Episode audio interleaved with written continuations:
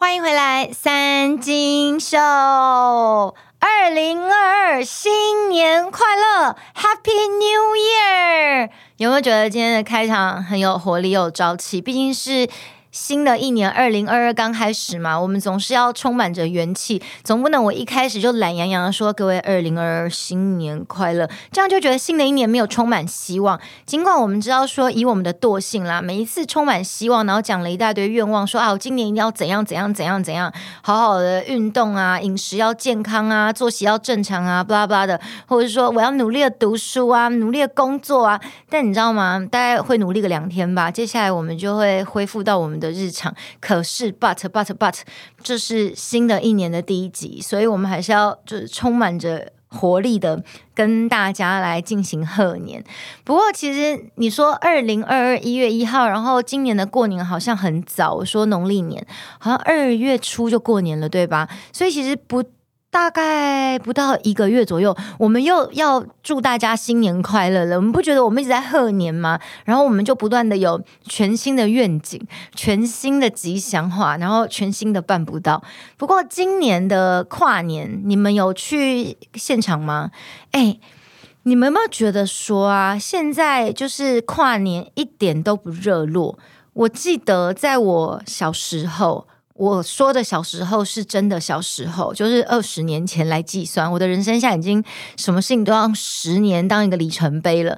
就是二十年前，不要说二十年前了，大概十年前左右，可能 maybe 零七年、零八年的时候。跨年还算是相对的热络吧，就是呃每个县市呢，他们所提出的跨年明星的名单阵容都相当的豪华。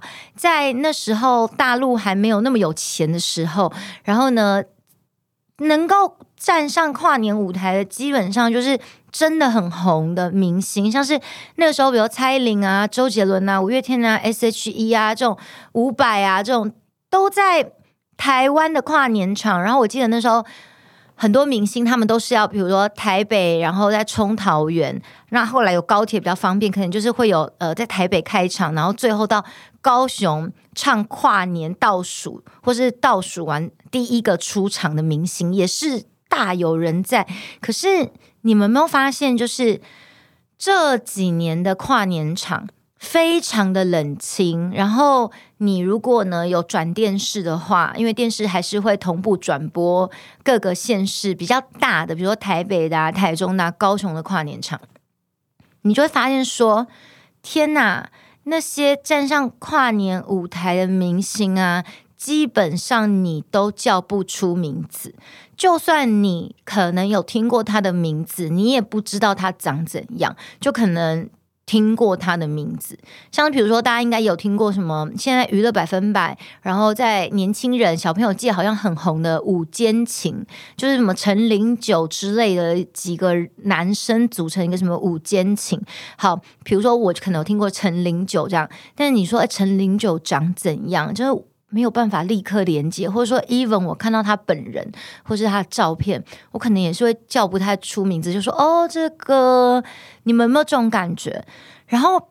今年的跨年场呢，当然不用说了，最具话题性，而且最火红、最值得收看的，就是《无理想想》。哎，很多人说，为什么要说“无理想想”？“无理”在韩文里面是我们的、我的这样子，所以通常就是要讲说他的儿子啊，或是我们的欧巴，都是“无理谁谁谁”这样子。所以，呃，为了表达我们对想想的爱还有恭敬之心，我们就要说“无理想想”。在花莲唱的跨年场，应该是大家。万众瞩目的吧，毕竟就是他自从得到了这个时间管理大师，然后多人运动教练这样子的美名之后，回违了将近两年的时间，再一次的复出舞台，可以说是首场秀秀的首场秀。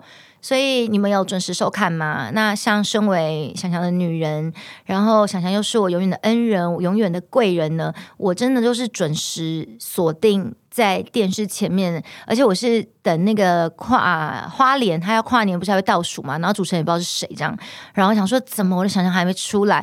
后来就是跨完年，然后主持人又废话了一下，我家想想才出来。然后想想真的是蛮厉害的，因为大家知道就。想想已经是个四十三岁的大男孩了，因为想想坚持他自己是男孩，so 反正就是个超龄的大男孩。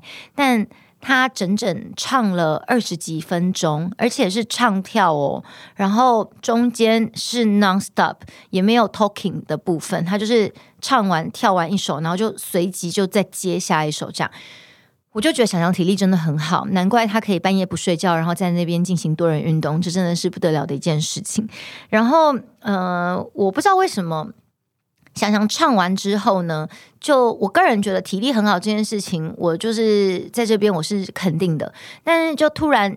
出现了一大片洗白的风向跟新闻，就说大家对翔翔赞不绝口啊，然后觉得罗志祥这真的是一个国际级的演出啊，然后是台湾就是难得还能够这样登上大场面的艺人呐、我真的只能讲说呢，你说翔翔真的表演得很好吗？其实真的还好。就翔翔上台的时候，我一时以为是曹希平，我想说罗志祥是不是临阵脱逃了？是曹希平来了嘛？因为整个氛围就是一个曹希平那种老艺人的氛围，然后硬要戴一个墨镜这样子。然后，反正就是呃，整个造型啊，然后还有包括他的舞步啊，就充满了满满的复古风味，就是老艺人。然后，所以我真的没有觉得说，呃，想想的表演有多么的厉害，只是说呢，如果啦，你要跟。今年就是跨年场的其他呃，我们叫不出名字的那些歌手比起来的话，那就是想想可以说是宝刀未老啦，就跟其他人比。但人生是因为比较，你才会觉得说罗志祥没有那么糟糕。但你要把罗志祥单独的拿出来的话呢，大家记得就是之前我曾经看过，就罗志祥跟蔡依林好像不知道谁先谁后的那个表演，然后那个落差就非常的大，就是蔡依林真的就从头到尾就唱现场，然后非常的稳这样子，然后整个表演也是。就很华丽，那罗志祥就会觉得说：“Oh my god，老艺人哦，老艺人，老艺人，就整个差非常的多。”所以我只能说，就是想想这一次他因为竞争对手太弱的原因，然后再加上媒体不知道为什么的要洗白这个风向，才会。出现了一个我们也看不太懂为什么会有很多洗白的好评的 J p a 出现，但嗯、你说翔翔的歌呢？大家可能也只有听过，就是我的主打歌 I wanna know 你信不信？You gotta know 别怀疑你自己的美丽，别怀疑你自己的美丽。就大家可能也只听过这个，或是大家可能也听过那个什么爱。爱爱爱，看我一枝独秀，还是这样唱吗？反正我可能也只会这一句吧。Sorry，你说你是翔翔的铁粉吗？我是，怎么了吗？我是翔翔的铁粉，不代表就是他歌我可以从头唱到尾，好吗？就是副歌手会出来，但我最近有练恋爱达人，我想说，翔翔会不会跨年的时候想要邀约我一起去唱？恋爱达人，然后我就默默的练习，结果没想到，就是我觉得他可能想要等到他的复出演唱会，他想要只有我跟他的舞台，不想要别人，所以我也有唱，Baby 就是你，请不要再怀疑，别假装不在意，你明明有感应，有没有觉得还不错吧？如果想想邀约我的话，我会唱跳给想想看哦。好啦，反正我我个人真的觉得，就是罗志祥表演就是还好。然后呃，他红的歌真的也就只有几首。那基本上他这一次唱的其他歌，我想大家应该是不没有听过吧，或者说呃可能有听过，但也忘记了，就真的不红。然后我只能说，唱跳到尾这件事情是厉害的。但是表演的那个精彩指数吗，我就是觉得真的完全的普普通通。可是你知道吗？跨年场，如果你要说最精彩的话，我们真的也只能讲罗志祥，因为我大概看了一下，就说。呃，大家在讨论说跨年场呢有哪些歌手，然后比较具有讨论度的。那我看到比较高讨论度的就是两大宅男女神。哎，拜托，都已经十几年了，还宅男女神？那些宅男都变中年男了，好不好？就是老两大中年男的女神郭书瑶跟安心亚，然后他们就是两个人都说性感表演 PK 这样子。那郭书瑶的部分，我是觉得还 OK 啦，因为就是。呃，看起来就中规中矩的，还 OK。然后那个安心亚，我比较震惊，就说他们就一直讲说什么多性感啊，怎么样？可是我觉得整个安心亚表演超级像是那种酒店秀，然后酒店唱嗨了，然后就说：“哎呦，大家今天我们特别准备了一个 special 的表演，由安心亚带来的，就是那个什么呼呼。”然后。安心亚就是那个整个表演可以说只能说是那种很低俗的色情的感觉。还有一段是什么？他把扇子，然后从他的胯下穿过去，然后再把那个扇子扇在他自己的屁股上，这样，然后屁股对镜头，这样。就嗯，如果说你说今天这个 pose 呢是马丹娜来呈现的话，你就觉得哦非常具有国际级。可是因为安心亚的那个表演的方式，会让你觉得 Oh my God，就真的是。就下流下流的感觉，然后整个造型也是很不 OK，再加上我觉得就是。你知道年纪到了，就安心亚，呃，因为没有读书嘛，然后没有读书的人呢，他可能年轻的时候还能够靠青春无敌啊、胶原蛋白啊这样子青春洋溢的感觉，然后可是因为又过了十几年了，现在安心亚也都快四十岁了，然后你就会觉得说，哇，没有读书到三十几岁开始，你就会觉得天哪，这个人超级没有质感的，然后你就会觉得说，安心亚那个表演会让人家有一种沧桑的感觉，然后觉得说啊，在接下来下一步应该要要去。华西街了嘛？就是那种感觉，你知道吗？就可能本来是从金钱豹啊，然后慢慢的要以以往华西街的概念。所以我个人对呃大家一些什么充满好评的表演呢，我只能讲说。谁会想要看台湾现在的跨年场啊？我觉得你看台湾的跨年场，你真的还不如去看中国的那种跨年节目，因为中国的跨年节目，他们的歌手等级现在虽然疫情了，很多大咖留在台湾没错了，可是中国现在他们也培育出很多就是中国那边的在地的大咖，然后他们的歌也是大家。都听过的，然后表演也非常的精彩，场面也非常的壮阔华丽，或者是说你可能去看呃韩国也会有跨年的节目啊。总之就是，如果你真的有得选的情况，到底为什么会想要看台湾跨年呢？那因为有人跟我点播说，呃，问我那个木曜。他们今年主持台北场的跨年，然后备受批评。我的看法是怎样？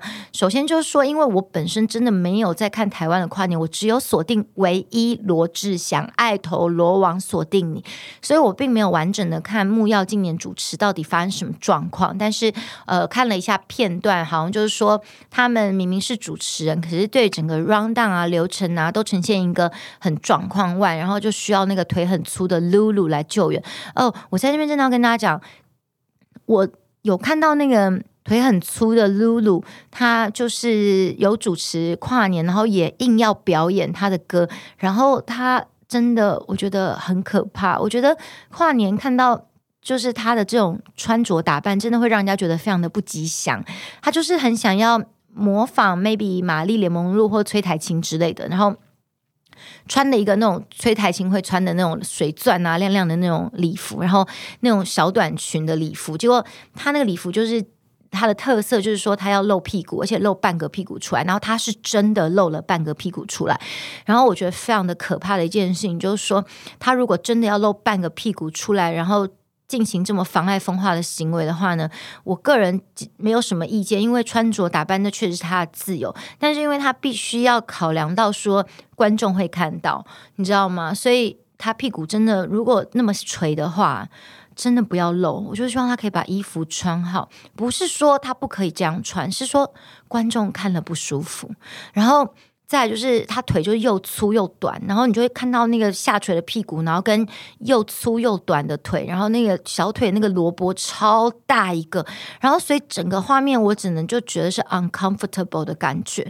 我不知道大家有没有不小心看到这一幕？那我我并没有收看，我是因为后来不是有些影片啊，就是什么新闻啊这样，然后我就不小心刷到，我真的吓哭，我就觉得说哦天呐 ugly，就怎么会这样子？我真的不懂，说是谁。给他的自信就是要他这样穿，然后他这样穿会呃，我觉得已经没办法造成什么话题性了，只能说就是应该会得到很多观众的投诉吧，就说哦天哪，跨年跨个年，然后要给我看这么肮脏的画面这样子。那那个至于木曜的主持呢，我个人觉得就是嗯，我觉得网络的那个直播跟。现场的主持可能是两件事情吧。那呃，可是台哥台志远哦，台志远他之前也是电视节目主持出身的，但是台哥之前是不是比较少有这种现场活动的主持？可能就是比较多是那种呃尾牙场的主持。那因为我自己在。成为快乐冠军 CEO 之前呢，我的人生其实本来就是本来就没有什么远大的抱负，然后之前也是当了活动主持人，大概十年左右以上的时间吧，所以我大概可以理解说，活动的主持跟呃电视节目的主持，或者说活动也有分很多种，记者会的跟尾牙的也是完全不同的主持方式，或者像这样子呃跨年场的，然后笑唱的演唱会的，就是。每一种活动的主持又分很多的细项，这样子，所以你可能主持的方式 tempo，然后你讲话的内容都可能要有所调整。这也是为什么很多的活动主持没有办法在电视主持，那很多电视主持其实也不太适合在活动。我觉得最明显的一个人是黄子佼佼哥，就是黄子佼，其实活动主持真的相当棒。我不得不说，我觉得黄子佼。在活动的那个整个掌控啊、进行啊，然后再加上他老艺人嘛，跟很多艺人都挺熟的，所以。他能够跟艺人开玩笑的尺度啊，也拿捏得相当的好，在活动的部分。可是黄子佼，大家可以注意到，就是他在电视上面的主持是没有什么让大家有特别的印象。然后，呃，他绝对不能够他自己一个人拉主 key 去主持，是因为他在电视上面他是一个非常没有存在感的人。那电视节目的主持人呢，其实。要有一些存在感，比如说像《康熙来了》，其实你说卖的是什么？卖的就是蔡康永跟小 S，就是卖主持人。那以前的很多年前的什么《龙兄虎弟》哦，卖的就是张飞嘛。呃，钻石舞台卖的就是瓜哥嘛，胡瓜嘛。大集合卖的是苦瓜嘛。所以其实电视节目主持人其实就是卖的是那个主持人本身。那黄子佼就是一个在电视节目上面来说，他是一个相当没有特色的人。然后他的动主持的方式就是不不愠不火。然后没有特别的印象，然后你就会觉得嗯可有可无，然后就觉得他节目会很无聊。为什么？因为活动不需要很有聊，你知道吗？活动就是让这个活动顺利的进行，顺利的安，然后记者有 get 到他们想要的这个新闻点就可以了。但是节目不行，节目你要随时的，因为观众看不爽就转台嘛。活动是因为呃，比如说记者啊，或者什么来现场来宾，现在也走不掉，只能坐在那边看你讲嘛，对吧？所以。活动也不建议你搞那种太太砰砰砰砰砰这样子，因为毕竟活动通常都是绑商品的。那如果是绑品牌商品的话，品牌就是也不太希望说整个太有过度的呃辛辣。那但电视就不能这样子，所以我觉得这只是一个网络的主持人跟呃电视节目还有活动的主持的差别。然后所以木曜他们可能在网络的世界，因为他们讲嘛，然后可以。剪接，他们是做影片的，所以他们如果呃这边讲不好啊，或者是说这一个部分比较无聊啊，然后是可以被剪接的，或者说他们每一次录可能就是录之前，然后就说好，你们等下讲什么讲，然后他们录之前就看一看，然后赶快去讲一下，然后讲错了就可以卡可以剪。可是活动不行嘛，活动就是说你现在如果这一 part。你讲错了，是你要赶快自己救自己，因为没有办法重来，不能剪接，然后所以你必须要熟悉整个流程，不能够说我一趴看一趴这样。我之前曾经跟一个电视的主持人，那那个就不说名字了，呃，就是近期说他自己长得很像某韩星的那个人，然后主持过一场尾牙，那尾牙的话通常。找专业的活动主持人也会搭档一些呃电视上就要出名的通告艺人一起这样子，那就跟那个人主持了一场尾牙，我就是那时候有真的很震惊，就他真的不知道流程，而且也是那个 round down 可能前几天吧，一个礼拜前就给他了，但他一定没有看 round down，因为他到现场啊，他整个连下一趴是谁要演出，或是等一下。这个人讲完是谁要上来讲，他都不熟悉。然后主办单位有帮他做手卡，然后可是他可能那个很没有活动的经验，所以或者说他之前尾牙也都是随便这样拉赛乱拉拉过，所以他其实真的完全的不知道。然后他就是说，那等一下那个介绍谁出来，就是你介绍这样子。反正他就是摆烂，他就是没有要要。看的意思，然后他照样领，因为尾牙通常给的钱都不错，他就是照样领了不少现金走。然后我就在想说，诶，那时候想说电视上的这种通告艺人，他们来主持都是这副德性嘛，就是这么一回事嘛。后来我就是陆续有遇过几个，就发现他们真的就是这样。所以这个就只能说它是一个生态环境的不一样。然后，嗯。就是不适合嘛，所以像木曜如果说主持大家很多意见的话，那只能说就是。他们欠缺活动的经验，那就是要多多练习。就是 even 他们可能之前先给他 run down，even 他看了，他可能也没有办法做一个很好的诠释跟表现。想他们需要就是一个经验，这样。好了，这是我简单对于这一次跨年场的评论。那因为我本身真的没有在看台湾跨年场，所以我刚刚后面讲的这一 part 呢，其实只是针对我自己过去个人的工作经验，在这边跟大家进行的分享。呃。我在收听三三金秀，各位，我想说，未来大家也是有梦想要成为主持人的吗？或是有人的梦想是想要做这样子公关媒体产业的吗？呃，如果有的话，我想我刚刚前面给大家的这个分享呢，可以给你带来一些不一样的呃工作上的经验还有想法。但是我觉得，其实工作职场每一个行业都是瞬息万变的。现在可能跟大家分享我过去的经验是这样，但是。再过十年，再过二十年之后，整个市场跟环境又不一样了。然后，呃，你的如果你要做公关媒体业的话，公关媒体业的整个营运的生态方式也是 totally 的不一样。所以，我觉得大家就是听听就好，你知道吗？我觉得每个产业都是这样子。所以我我们如果希望说自己能够被保留下来，然后。不要被淘汰的话，那真的就是不断的学习新的，你才能够有办法继续在这个产业立足。就像是在十年前，你那些通告艺人应该没有想过说，在十年后的现在，没有什么通告可以上。然后，呃，制作单位因为没有钱，当然很多厂商买广告都去买网络广告啊，就比较少人会下。电视上的广告，所以制作单位就是没有钱，然后就必须要置入。那要置入的话，他们制作单位也要赚钱，所以他们能够请的那个艺人呢，基本上它的价位也就降低，所以可能之前有些通告咖还一场通告报个八八千一万啊，那现在有那种啦啦队出来的，可能一场通告只要两千，而且啦啦队又很多宅男喜欢呐、啊，所以制作单位就会发啦啦队，就不会发那些比较贵一点点的通告艺人，那这些通告艺人就会非常的尴尬嘛，他们就到底我要。维持呢？维持我不就没有通告可以上？可是我靠通告为生呢？那还是我要降价呢？那我降价之后是不是就永远都调不回来呢？而且就算我降价，我有可能降到像啦啦队这么低吗？这就是非常两难的一件事情。所以十年前他们肯定都没有想到会发生现在的状况，肯定没有想到说现在的直播的兴起，然后现在网络的崛起，那网红已经。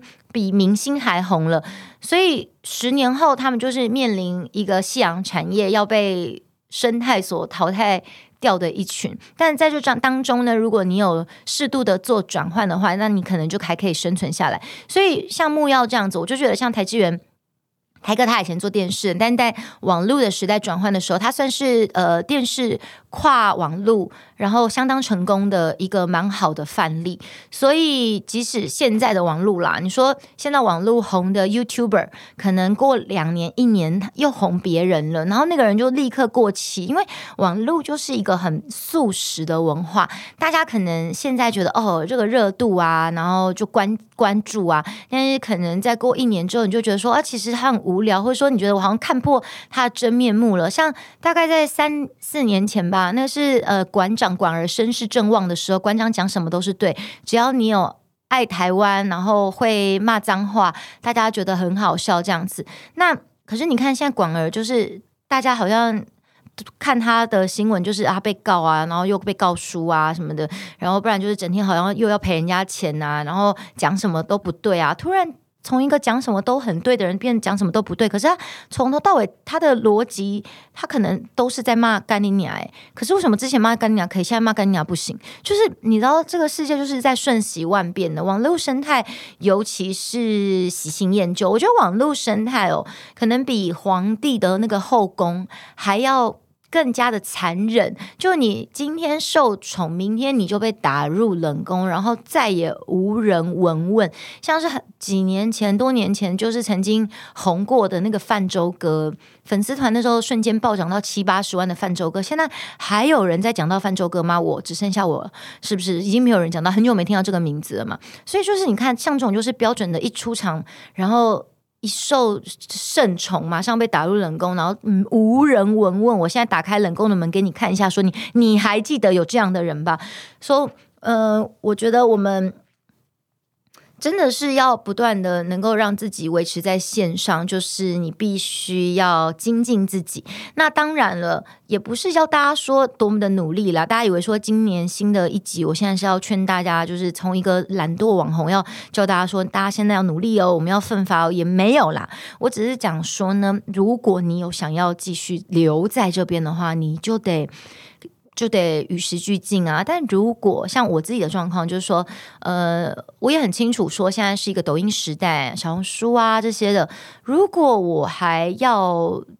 永续经营的话啦，应该就是必须要做的事情还是要做这样子，要积极的多方的拓展啊什么的。但大家可以感受到我的佛系经营的状态吧，我就觉得真的是一个可有可无的状态。我觉得我就是想要活在这样的舒适圈，因为为什么？我就是准备好，待时间到了，我就要。被淘汰，我就是顺应着时代的潮流，把自己给淘汰掉的人，所以我是这样子的态度。但是如果说你是抱着说，我还想要呃当一个能够永续经营的网红吧，网红界的活化石这样，然后可能在十年之后大家还会关注我的话，那也许就该要积极一点，多方的经营各个角度这样子去做。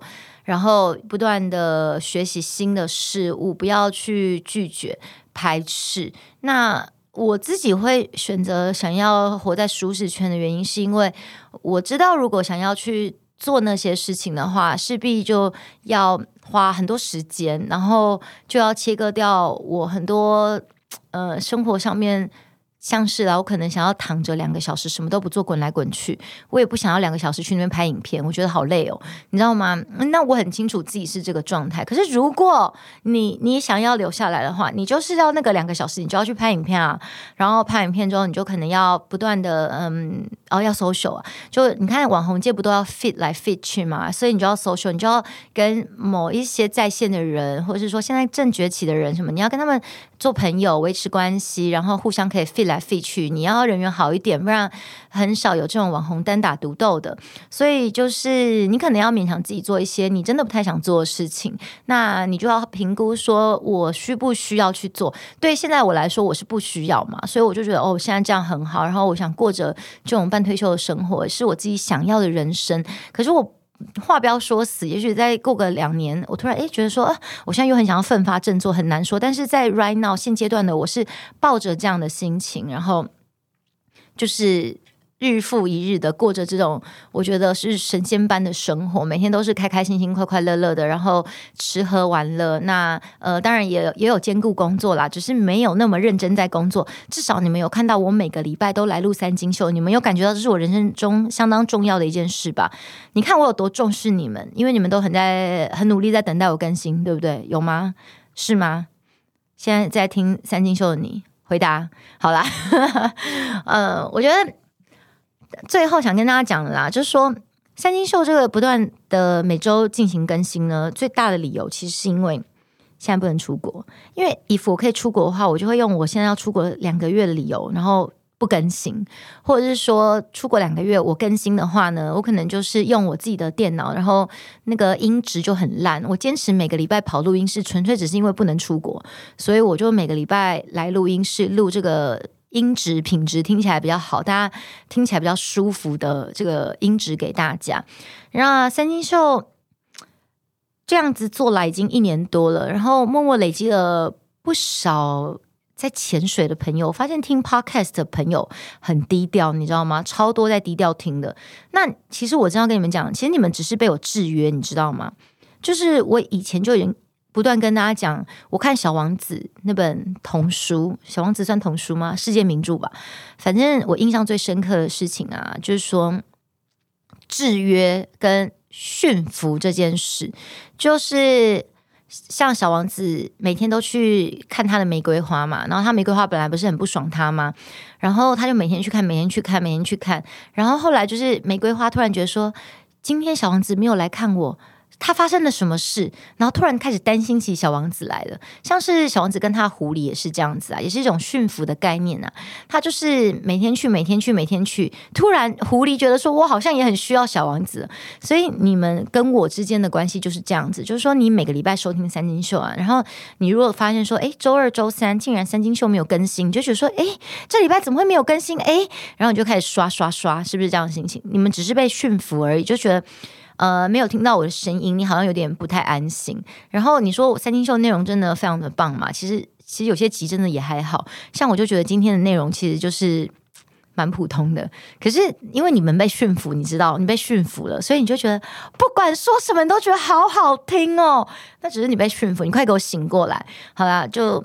在还不能出国之前呢，我基本上还是会努力来录音，然后陪伴大家的，很开心。这段期间我们可以拥有这样子呃驯服与被驯服的关系。其实一方面来说，我也被你们驯服了，因为因为你们的期盼，让我每个礼拜乖乖固定的来。即使就是常会觉得说为什么我要来，但我还是默默坐在这边了。所以我觉得其实像这种习惯与被习惯的关系，而且是好的习惯，不是说哦我已经习惯被揍了，你知道，不是那样子，是一种。很美好的关系，我觉得那对我来说是很值得珍惜的。嗯，希望大家在疫情结束之前都还能够每个礼拜这样来收听三金秀。那这个疫情，我看现在世界各国因为那个欧米孔嘛，然后似乎都开始升温了。台湾马上就要迎接农历年的来临，我相信。现在我们也看到很多境外移入的，每天开始增加，然后在农历年又这样一大波，可能大家返乡啊，或者说现在隔离的政策又变来变去嘛，什么七加七啊，什么十加四啊这样子，然后还有那种隔离已经回家自主管理了，然后都要出来才发现说，我竟然中了，你知道吗？可是他已经去了很多地方了，所以疫情目前看起来还是没有那么的乐观啦。我想，呃。大概到四五月之前，我们还是会定期的更新给大家的。谢谢大家收听三金秀，三金秀，我们下集再见喽，拜拜。